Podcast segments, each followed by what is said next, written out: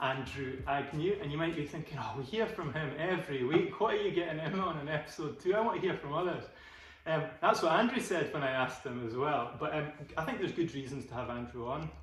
Um, it's really important to know your pastor, and I know he shares a little bit um, week by week in his in his talks. But I, I, thought it'd be really good just to hear his story. I read a book um, which I think everybody should read. Um, I think it's called Ev- uh, the book Every Pastor Wants You to Read, or something like that. I'll maybe put a link on at the end.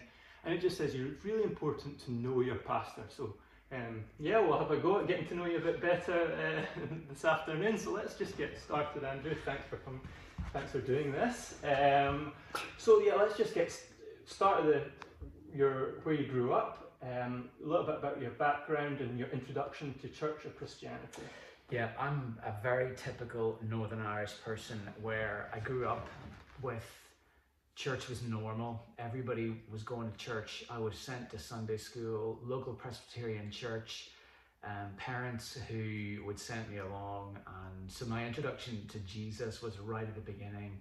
I was born in 1972, so I was born right at the beginning of what's called the Troubles. So mixed in with that is what it is to be a Northern Irish kid growing up with some of the worst of um, what Northern Ireland saw during during Troubles that time. Yeah. Yeah, I, I think it, I was in the news when I was growing up. Um, it must. What, what are some of the things that really you remember about that that strike you that now looking back and it might have been normal at the time and now you think what what that was ridiculous. Do you know it's such an easy question to answer because we've talked to our kids as we go over to Northern Ireland and we let them experience what Northern Ireland is every summer with seeing grandparents. We talk about some of the things that we grew up with that now don't exist anymore. Like when you walked into a shop you had to open up your backpack open up your bag and there would have been a security guard checking to see if there was anything gun or something yeah. in it. So that was normal. And and um, I remember Carol even sharing about coming over to Edinburgh and walked into Wilkie's just in Princes Street and opened up her bag to security guard and the security guard looks at her and goes, What are you doing? And it was just so instilled into us yeah. that that's what you did. It's incredible. It's not that long ago. Not at all. And also police and our, our army people walking around the roads with guns. I mean, I would go and visit friends um, when I was um, able to drive at 17 going and visit visiting friends was a normal thing in a car because everybody lived all over the place everybody bussed into school. But when you did that if you got stopped you always had to have your driver's license because the army would stop you and ask you where you were going. Now they probably were looking at my name and thought yeah they were able to check databases whatever and they knew that um, there was nothing wrong. But i had friends who were catholics who would have been there searched everything searched everything opened up. Whereas you know i would have told my friends who had gone to Catholic schools, oh goodness, you know, we just sit and have a laugh for 15 minutes and then we drive on if there aren't mm. any other cars. Such a different experience yeah. for us. So, so your school was Protestant only, you say we're Catholic school? Yeah, the, in Northern Ireland you have, um, you do have the segregation, although every school is open to whoever wants to go to them.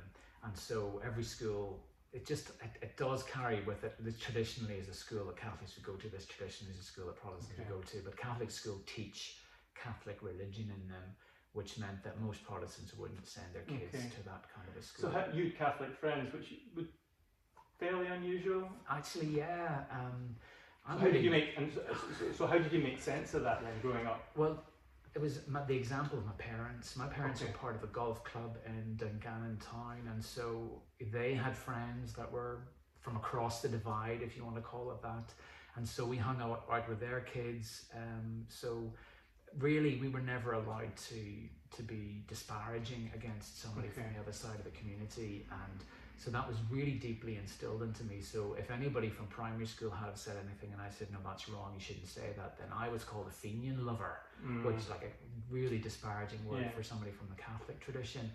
So I think I was very aware growing up that I felt a real privilege to know people that other yeah. people didn't know and almost to, to hang out. And I was part of an orchestra too on a Saturday morning.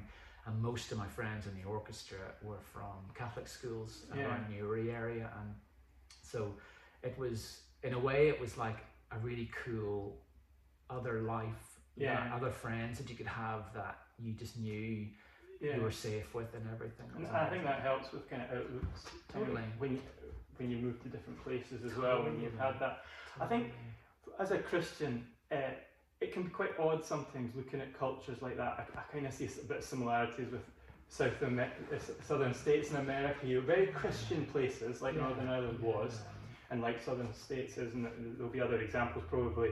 Uh, the UK um, generations previously, when there's a lot of good things and it's a Christian country, like but yet you see things that are so inherently wrong. Really, how do you make how do you make sense of that? What, Do you know, I think obviously growing up in a church, and I became a Christian, John, when I was pretty young. I know I've probably shared that in front of the church loads of time. I was about 9, 10, maybe 11 at the latest, but I- do remember making a conscious choice to follow Jesus. So I think not knowing the deeper elements of our theology or Catholic theology, all I knew was they seemed to put far too much importance on Mary for my Yeah. comfort. Um, but apart from that, it seemed what, what I didn't, wasn't quite sure what the big differences were. They followed the Pope and we didn't follow the Pope, and they did confession to a priest, but we didn't. We just did confession straight to Jesus. So in a way, I wasn't quite sure of all the major differences between us growing up. But at the same time, they were people, yeah, and they were people that I just knew. These are my friends, and I just felt that privilege of knowing people that um, that were very different from me or would have different experiences from me. I was really glad of that. yeah. Um, I'm not Yeah. quite sure how else to answer that question because making Yeah, sense I of it know, I was think- I, I hated the So, killing. so the only thing I'm just thinking because I grew up in Glasgow okay. until I was ten, and you had the Rangers Celtic thing, Yeah, yeah. and I, I guess it's just odd that because. That they didn't seem like they were Christians, but they used Chris, they, they used Christianity as a total excuse. And I, I ended up I, I ended up supporting Rangers. Then I almost grew embarrassed by that. I didn't want people to think I was a I was a um, Rangers fan. That's oh no, I'm a Protestant, so I'm a Rangers fan, Yeah, or vice yeah. versa. And it's just it's just um, and I guess it's similar. You're, you're almost embarrassed. yeah, I hated it. it. I really hated it. I And it takes to it away from the real message of the gospel. Well, exactly, Um, exactly. And yeah, so I think that's just, I think, it, it, it, uh, but then when you know people from North, so you kind of have that vision of, of uh, almost negative views of Protestant Christianity in Northern Ireland from what you see in the news. But then when you actually meet people from Northern Ireland, it's not, it's, it's so, far, so far away from what it's portrayed. You see people who are real, love people, love the gospel, love Jesus, and you just don't know where it, uh, how it gets to where it gets. Well, I think it's because you had to fight against what was being instilled into you. yeah. So at home, it was very easy for me to just love everybody. But at school, it was harder because, like, say, for example, you would go into school and somebody in the year above you, somebody from your year, their dad had been killed by the IRA because they were army reservists. Yeah. So you constantly confronted, or there was a bomb, you know. I, I remember walking up to the gate to pick up milk.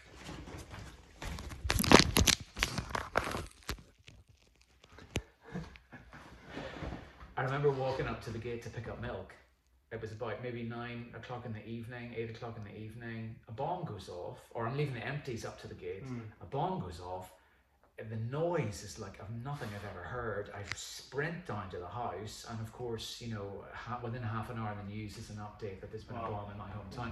And my bomb was the most bombed town outside of Belfast. So a lot of tension in the town I grew up. So I think it was constantly having to fight against Yeah.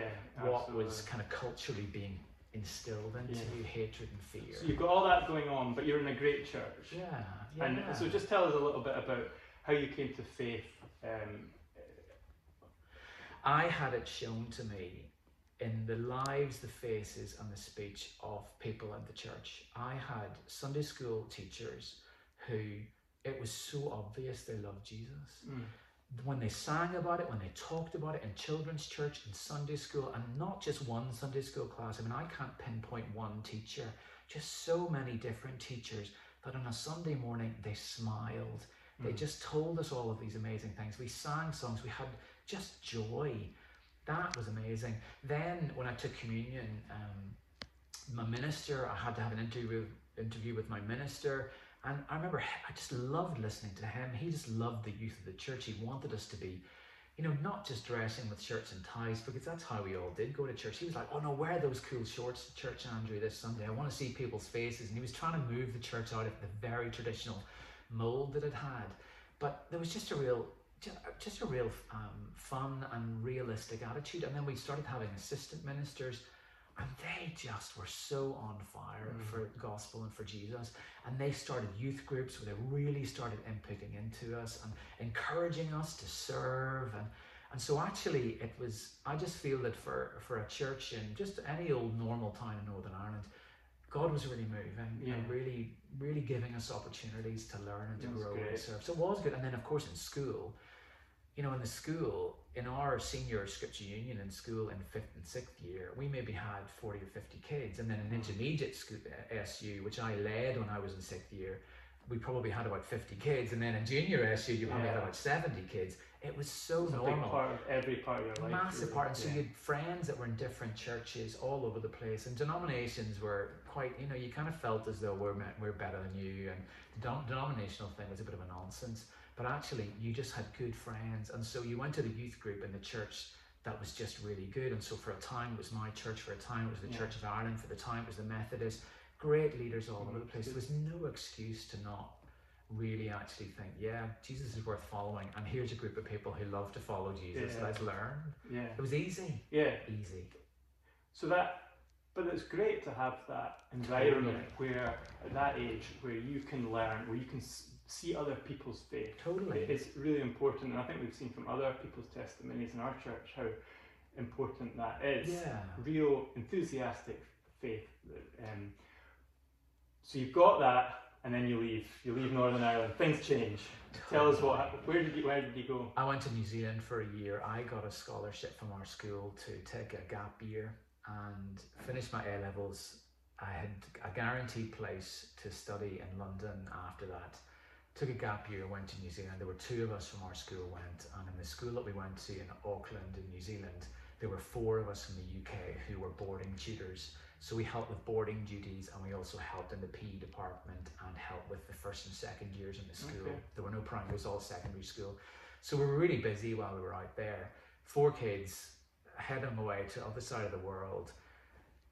You don't have your massive support structure of school and Christian friends. You're writing letters because the internet doesn't exist and email doesn't exist and phone calls cost a fortune. And so, you know, you're you're writing letters constantly to friends at home. You are trying to discover a new life for yourself. You've got a year and you want to make you want to make friends, but it's a very difficult different culture in New Zealand. It's nowhere near the Christian mm. culture mm. of Northern Ireland. So I tried going to church I would go Sundays without going to church, and so I really drifted. And of okay. course, within the group that I was with, all these young people, all kind of left school, um, all university or running jobs and working in the school, just fell in with the, the crowd of what they were doing and kind of went along with that. Probably nice, good people.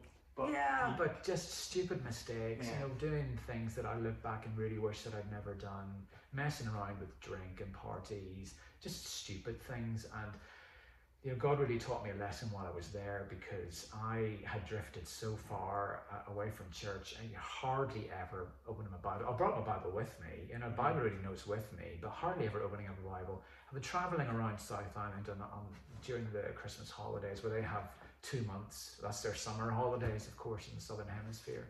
Traveling around. I'm on a bus heading from this month of traveling by myself back up to Auckland, there's a girl sitting beside me on the bus and she's reading the Bible. And she's about the same age as me, I guess. And I'm looking at her thinking, oh, I feel so rebuked. And I just said, I can't believe you're reading the Bible. And she says, why? Do you, do you read the Bible? And I said, I'm a Christian and I've really fallen away. I really feel terrible. And she's like, well, you have you found a church? No, I, I, I haven't settled on one. I've tried a couple, but you don't know people. It's hard to make friends. And there aren't as many young people. And you know, excuse, excuse, excuse. And she said, I'll really pray for you that you find a place. And so she did. And she was back visiting about a month later and she said, Let's meet up. Have you found a church? No, I haven't found a church. And she's like, Oh, listen, let's pray. While we were praying, this sounds all really good. It's not going to be a good thing. We're praying. Somebody walks up to us and says, Hi, um, I'm a Christian. I just wanted to just to share my faith with you no way. We're just praying that I would find a church. Oh, I'd love you to come along to my church. Well, it was a cult. See it, a cult.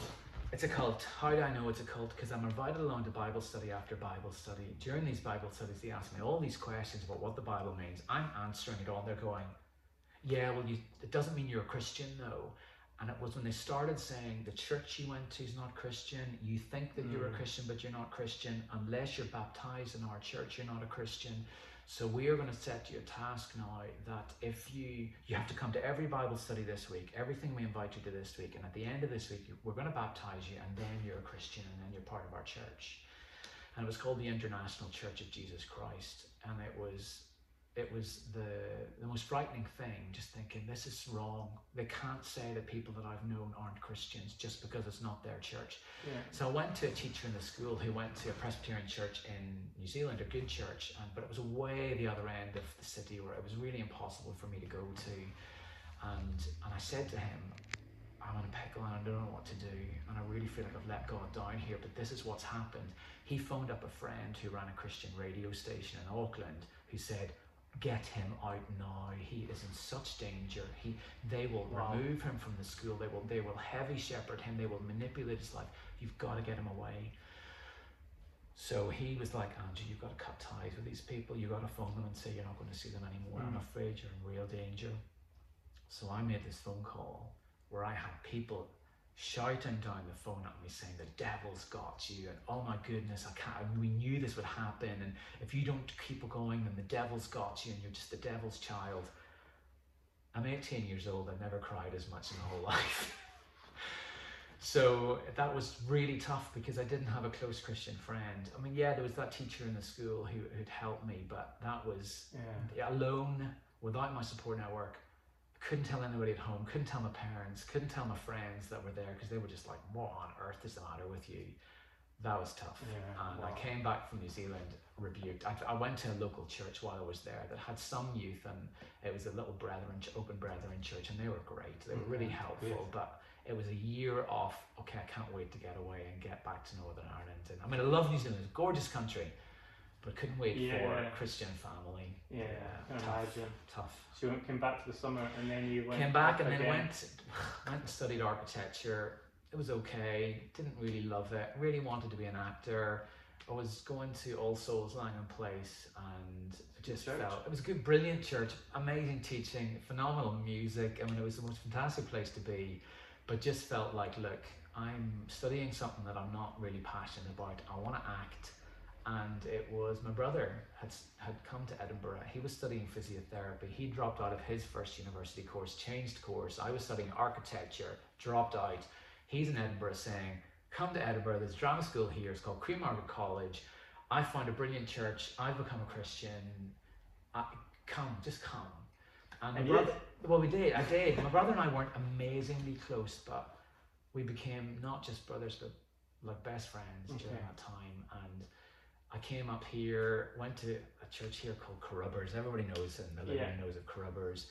And I just found a Christian community that I could really get involved with, where I really grew, where it was just so confirming to me of of where I'd come from and how God moves and just I felt like it was a jigsaw puzzle where I had lots of bits Mhm. but in Carrubbers, they taught through a Bible book by book and they taught themes, and all of a sudden the jigsaw Mhm. made more sense. It was just filling in the gaps of my childhood teaching. So do you think that's?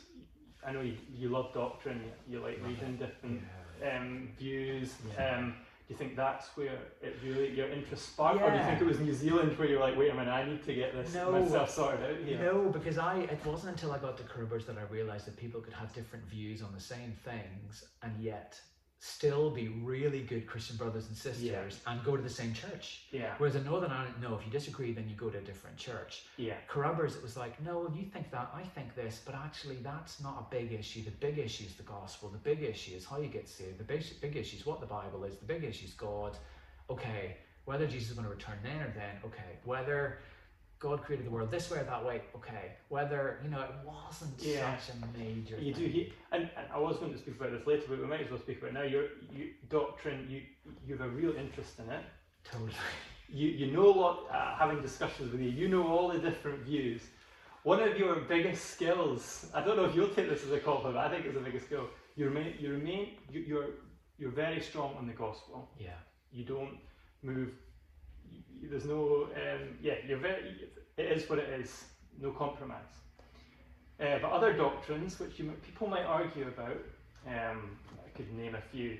You're very careful about um, not pinning yourself to one. Is that fair? It might be, although I do have. Is that deliberate? Um, no, the, um, the this is really hard to answer. I think it's because my respect for people who have done doctorates and who lecture in different um, Bible colleges and seminaries. They're so convinced by, by the way that they've interpreted the Bible to be. And I want to find out more. And yet, there are times when I feel, but I love this person and I see their point, but I see this and I feel that that I feel that that's more faithful and true, but I don't want to diss this person mm-hmm. because they've added so much yeah. to what Christianity is in this world. And so I think there are certain topics that I've avoided in church. And, and we're potentially going to come up and we are. one in Thessalonians, we are. We? But before Christmas, we'll be dealing with one that it's just it's Jesus coming again, and yeah. it's timings, and we've just got to go for it, and and also we've got to be. I think we've got to remain open that there are certain things that are just really hard to understand. Yeah. And it's interesting that um, Peter in Second Peter, he's writing to Christians who are dispersed all over the place. This is a letter that's going to be read out all over the place, and he even says there are things that Paul writes in the scriptures that are hard to understand. Yeah well, praise the Lord. There's an apostle, you know, somebody who's led the church saying, you know what, there are things that are just really hard mm. to understand. And you know, I was I was reading it just in a, um, a quiet time this morning about head coverings. Listen, damn, yeah. let me tell you, that's so hard because I'm reading it going, I know what I've been taught, and yet I see brilliant Christian people who've come to a different conclusion, and I love them. But you know what? It doesn't affect whether we can have fellowship, yeah. and so I might walk carefully. No, and I think I think it's really admirable, and I think we are in a church like Crubbers. I guess we we have people from all different yeah. all different backgrounds and, and views probably, yeah. and I think. Uh, yeah, it's, it's I mean, you love doctrine. I love you... doctrine, but I, I, I do love doctrine. I don't. I'm not as well read as you. I'm probably. I, I, I probably stick to one particular viewpoint, so I need to get. I need to read a bit more widely. But uh, it's tough. Maybe in time. Yeah. Now we can have proper debates rather than, rather than just me telling you what I think. okay, so where were we? Uh, you come to Crubbers. Yeah. But you're acting as well. I am. Acting must be, uh, to me, it would seem very difficult. It, there's a lot of, um, it's about yourself, yeah. self promotion. Yeah. It was really competitive. Totally how did you, but you at the same time your your Christian walk you're re, you're much closer to God so than you much, yeah. So how, how how how do you how do you deal with that? Right. Well, that's where we, we actually drama school was very good for this because drama school was already telling us, look, you have values. And you should be able as an actor to say no to things. So, say you are, are really politically active, then you're not going to do uh, an advert or, or something that is going to help a cause that you don't believe in. So actually, we're instilling that into us.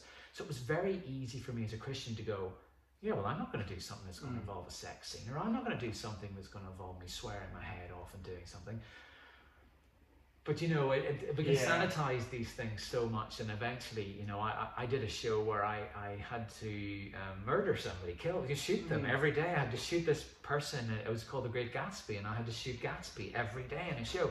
Like, that's not good, you know. Yeah. Okay, well, I'm not swearing. I don't have a sex scene, but I'm shooting somebody and killing yeah. them. It, it's so hard to know um, how to do that, and actually, I did struggle over time, thinking, should I be doing this? You know, if I'm if I'm packing my bags and if I'm following jobs around everywhere, am I selling my soul? And then, you know, eventually it was just, I was in London, I was doing a, a show in Hampstead, um, the New End Theatre in Hampstead, which is a traditional fringe venue of London. It's not the West End, it's kind of the next tier down. Doing a show there it was my big opportunity to invite agents along, and I did. And I had all these agents coming along. I had lots of good offers from agents. What was and the what was the show? It's Great Gatsby. Okay, Great Great Gatsby. Gatsby, Yeah, um, which considering there are car chases, you think how on earth can you do a, a stage show on the Great Oh, Gatsby? great, guys. It is brilliant. Yeah. I had agents. I'm phoning my brother. I'm saying, I'm telling my brother all these things that are happening. My brother turns around. My best friend, my brother turns around and he says, Andrew, do you talk about Jesus anymore? Because all you seem to do is talk about you and agents. It was a knife to my heart that I knew I needed. I loved my brother even more for daring to tell me the truth. Mm. I was turning into a monster, a monster that was just consumed with how well I was doing and what opportunities were opening up for me. And I knew I had to get out Mm. because I knew that all I was going to do was deteriorate. I wasn't going to handle this well. I just, it was about me, me, me, me, me, me. Yeah, yeah, yeah, God. And I was going on to a great church, I had great friends at um, East London Tabernacle, a, a, a kind of a Baptist church in, in Mile End in London. So I just knew at that moment I needed out. I knew that God had allowed me to look and have a wee go at things, but it was just unfulfilling. And actually, I knew that what I wanted to do was to do what God wanted me to do. So I was like, right, I need to get away from London, I need to get back up to Edinburgh, back up to Carrubbers, back up to good folks, friends. Every time I was in trouble, Edinburgh were people always contacted first. It was like, yeah, I need to, I need to get back up there. God, you got me where you want me. And actually, I haven't, I haven't mentioned this when I was talking about um, being at Dungannon Presbyterian Church, but when we prayed for missionaries, I would be like, mm, mm, no way, no, God, I'm not going to do this. I'm not going to be a missionary for you. Because I just even knew way back then that God was calling me to that. And it's such a strange thing that I suppressed for so long. Back up to Edinburgh, back up to Carrubbers, meet Carol. Carol and I end up spending all this time together because of Bob Ferguson, who's now deceased. Um, he'd become a Christian, and I wanted to kind of catch his fire. And all of a sudden, I'm in Carrubbers. I'm doing a conversion course to get a degree so that I can apply to teaching college. I get accepted for teaching college, and I'm here. I'm in Edinburgh again. I'm training to be a teacher, but I'm, I'm still still thinking, yeah, but it's not because I want to be a teacher. It's because I want to go and be a missionary. Maybe this will be useful.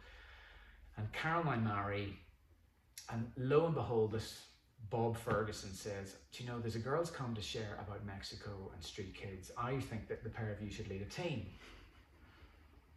So we did, and we led a team over to Mexico. Uh, we were six months married. We chose a team, took them over to Mexico for a month. We worked with a chap in Mexico. We took night classes to try to learn Spanish. There was the girl who had shared at Carrubbers, who used to go to Carrubbers. She was our translator. And yeah, God just totally showed us, yeah, this is what I want you to do. I want you to help this work. So we come back over, we're working, I'm still teaching, Carol's working for the Blood Transfusion Service. We're always thinking, how can we get back over? God opens the door. While we're in Mexico, we meet this guy from OMS, um, One Mission Society. He's from Northern Ireland. Carol's parents support him as a missionary the church. We go to visit his work. He says, I'm wanting to do a work with street kids. I'd love to meet the guy that you're working with. Keep in touch. We do. Three years later, we're applying to go with them and start a work with street kids with OMS in Mexico City. We had brushed up on our Spanish. We continued to take lessons in faith that God would open up a door you, one day. did you speak Spanish at all before? Never learned it at school. Never learned it at Carol school. Learn? no, no, it was just to, to go to Mexico wow. and we just loved it. Yeah. And while we were there, we had to take lessons as well, but we just flew Yeah. with the stuff we, we so enjoyed. And because we had to speak Spanish every day, because nobody spoke English, she just had to speak in Spanish. Yeah. And that was tough. But that that was us in Mexico. We So were you there worked with street kids. on and off for six years. Yeah It's going to be hard going. and it was tough because um, the thing is working with street kids is it sounds i mean i think I, I think if i were to interview about your life i would be so interested in what you're doing and that sounds so amazing you know, you've lived here you've lived there you've lived everywhere you've had all these experiences it sounds so glamorous It's just what you do in the moment. Mhm. And so being in Mexico, everyone thinks so romantic. Wow, you know, living in a foreign country, speaking Spanish, gorgeous, you know, cactuses and tequila and Mm. sombreros. And no, we're living in the massive, one of the biggest cities in the whole world, working with drug addict street children who are like secondary school age and older.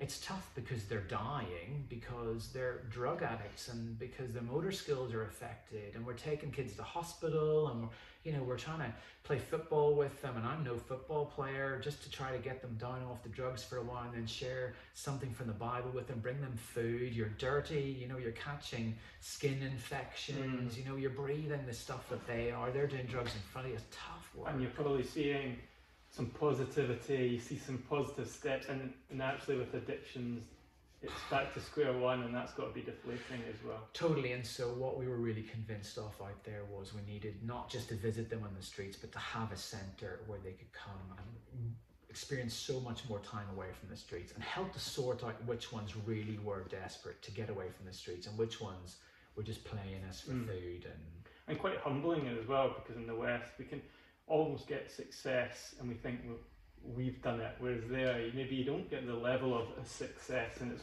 it, it'd be good to rely on, on God. Well, I mean, totally, we had to rely on God because I remember as a missionary, Corruber's phoning us up and saying, What do you do about this, that, and next thing? We said, Look, we just pray and we just trust and we just open the Bible up and see what God says to us. We're not trained counselors, we're not trained drug um, people, we're not trained bereavement people. We just have to get Mm. on with what God's called us to do.